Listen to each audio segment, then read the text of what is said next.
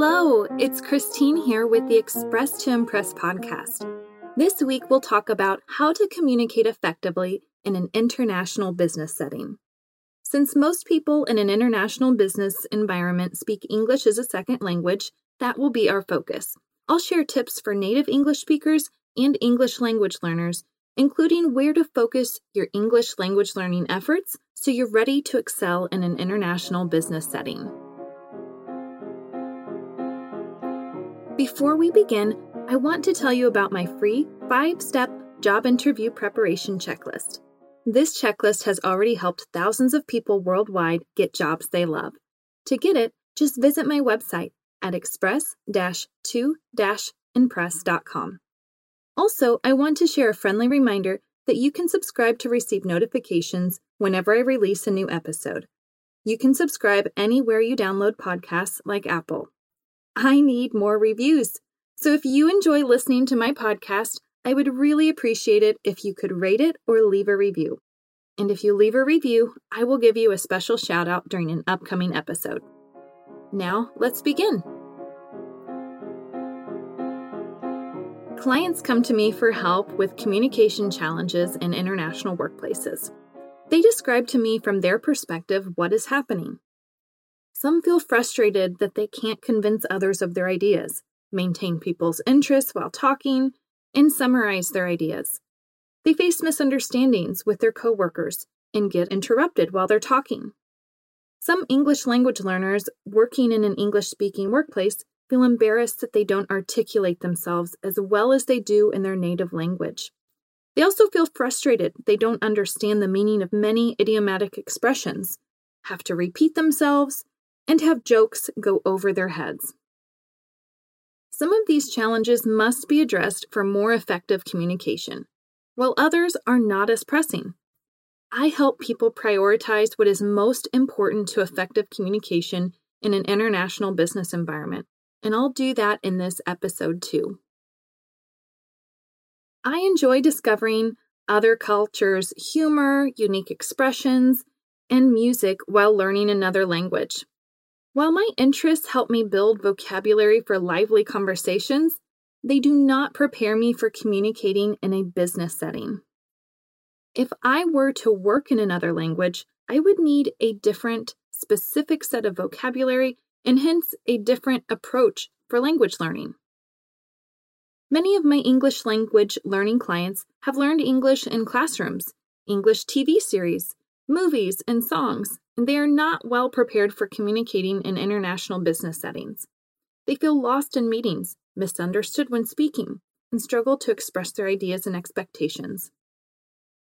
Learning more English idioms, phrases, and jokes won't solve these problems. They have an inadequate business English foundation. To succeed in an international business environment, I suggest going back to the basics.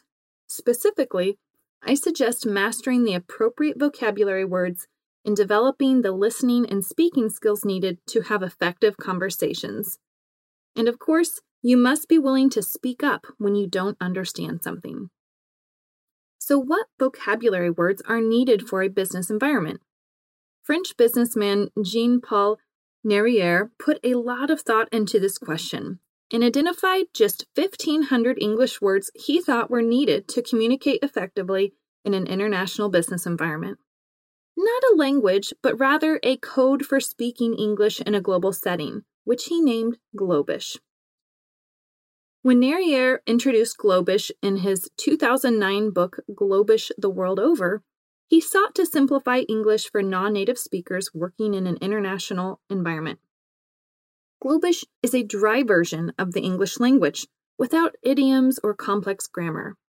It certainly doesn't prepare you to speak eloquently or allow you to learn much about English-speaking cultures. It's the basics of the language intended to get the job done. What I like about Globish is that it's efficient. So many people struggle to know the best language learning methods and resources. According to the Global Language Monitor and Google's Ngram, there are over a million words in the English language. That's a seriously intimidating number. And while the average American native English-speaking adult supposedly knows about forty-two thousand words, according to a study published in Frontiers in Psychology, that's still a massive number of words accumulated over decades. English language learners don't have decades to learn English. While fifteen hundred words is a lot of words, it seems more manageable when put in the context of just how many words there are in the English language. Ultimately, I don't think language lovers and people interested in career success will limit themselves to learning fifteen hundred words. After all, rich idiomatic expressions allow us to express more subtle messages, along with humor and emotion. But the list of Globish words is a good place to start for effective international business communication. Now I'll tell you a story about a client who came to me for help with a business presentation, who I'll call Sandra. English was Sandra's second language, and she regularly spoke English at work. As I listened to Sandra deliver her presentation, I strained to decipher what she said.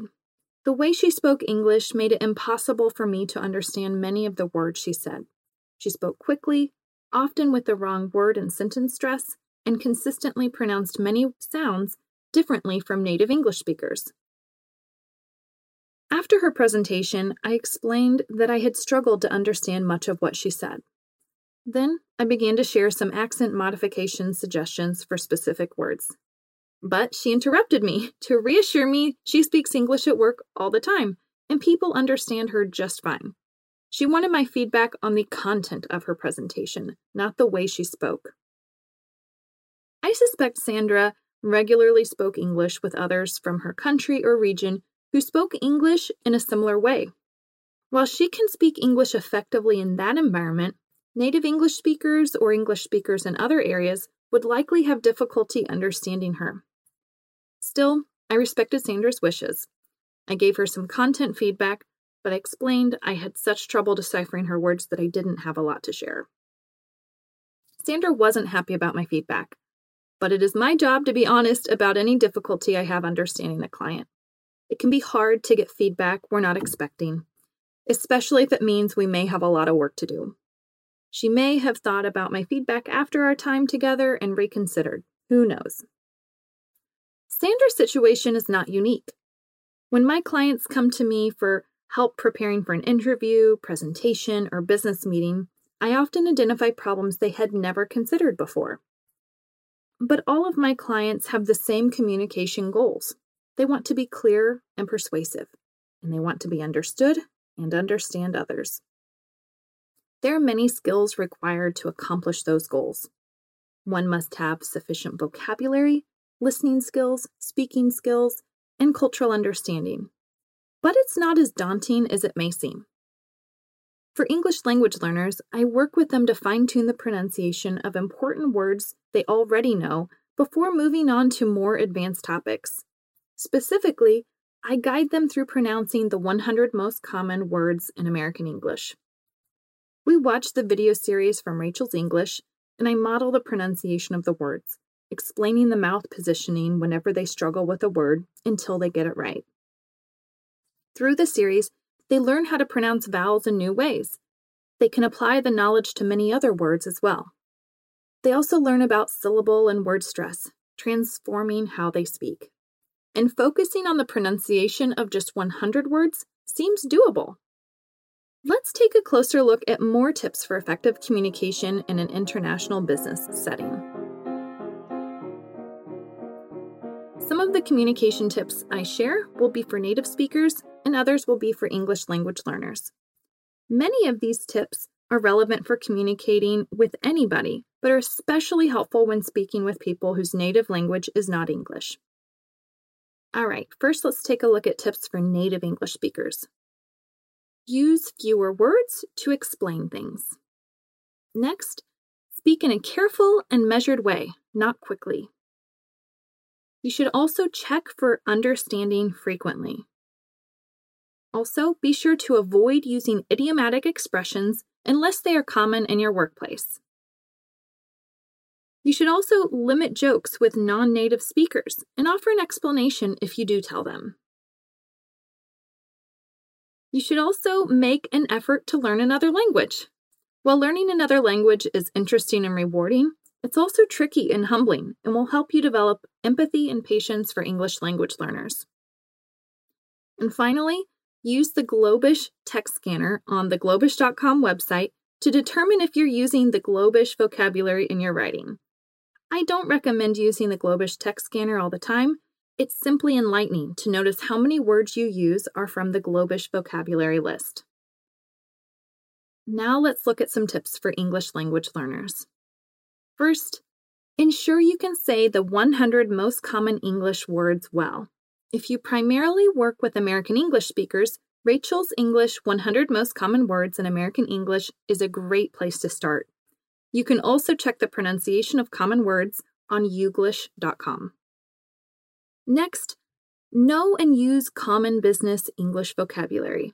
Visit globish dot com for a list of fifteen hundred vocabulary words with definitions, and write down and use the words and phrases your colleagues and clients use. You may find a program like Anki Language App helpful in memorizing new vocabulary. Once you've mastered those words, listen to Business English Pod to further expand your Business English vocabulary. Next, ensure you use simple verb tenses well.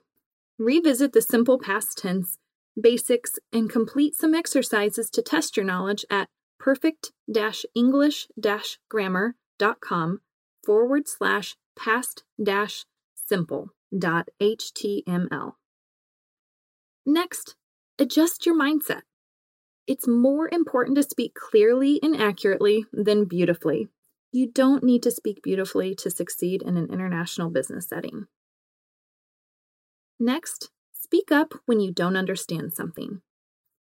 And finally, improve your listening skills for international business settings. If you have permission to record business meetings, record and listen later. You can also listen to Business English Pod episodes for business conversations in various accents, and check the transcripts if you get lost. Slow down the playback speed a bit if needed. All right, that's all the tips I have for you today. You will communicate with English language learners more effectively in an international business environment by following these tips. Whenever I write in Spanish or Portuguese, I worry I'm making grammar mistakes, sounding unnatural and unprofessional, or worse, not getting my message across clearly. I'm not a native speaker after all. So whenever I'm writing something important, I ask a native speaker to check my writing. Inevitably, they discover mistakes. It's par for the course. Many of my students and clients using English as their second language must write in English for their jobs. Sometimes the stakes are high. They're writing a grant application for research funding. They're writing a cover letter for a job they want badly. Perhaps they're writing a personal statement with the hopes of getting an interview for a medical residency. Or they're writing the text for slides they will present to an important client. They too worry they will make mistakes and come across as unprofessional, unclear, and ultimately not achieve their goals. So they hire me to check their writing for them. I'm detail-oriented and love writing and editing. And if the writer's first language is Spanish or Portuguese, I often detect what they meant to say, even if it doesn't come across that way in English. Plus, my background in marketing and knowledge of business and organizational psychology allows me to check the grammar and give content suggestions. Ultimately, my clients create captivating writing and evoke emotion in the reader. If you have something important to write, I hope you will reach out to me to work together. Just shoot me an email at hello at express dash two dash impress dot com and we'll get started. That's all for today. Thank you so much for listening to the Express to Impress podcast. Next time, I invite you to tune in to learn definitions for the idioms and phrases covered in this episode. And if you found this episode helpful, please remember to share it with a friend. See you next time. Bye.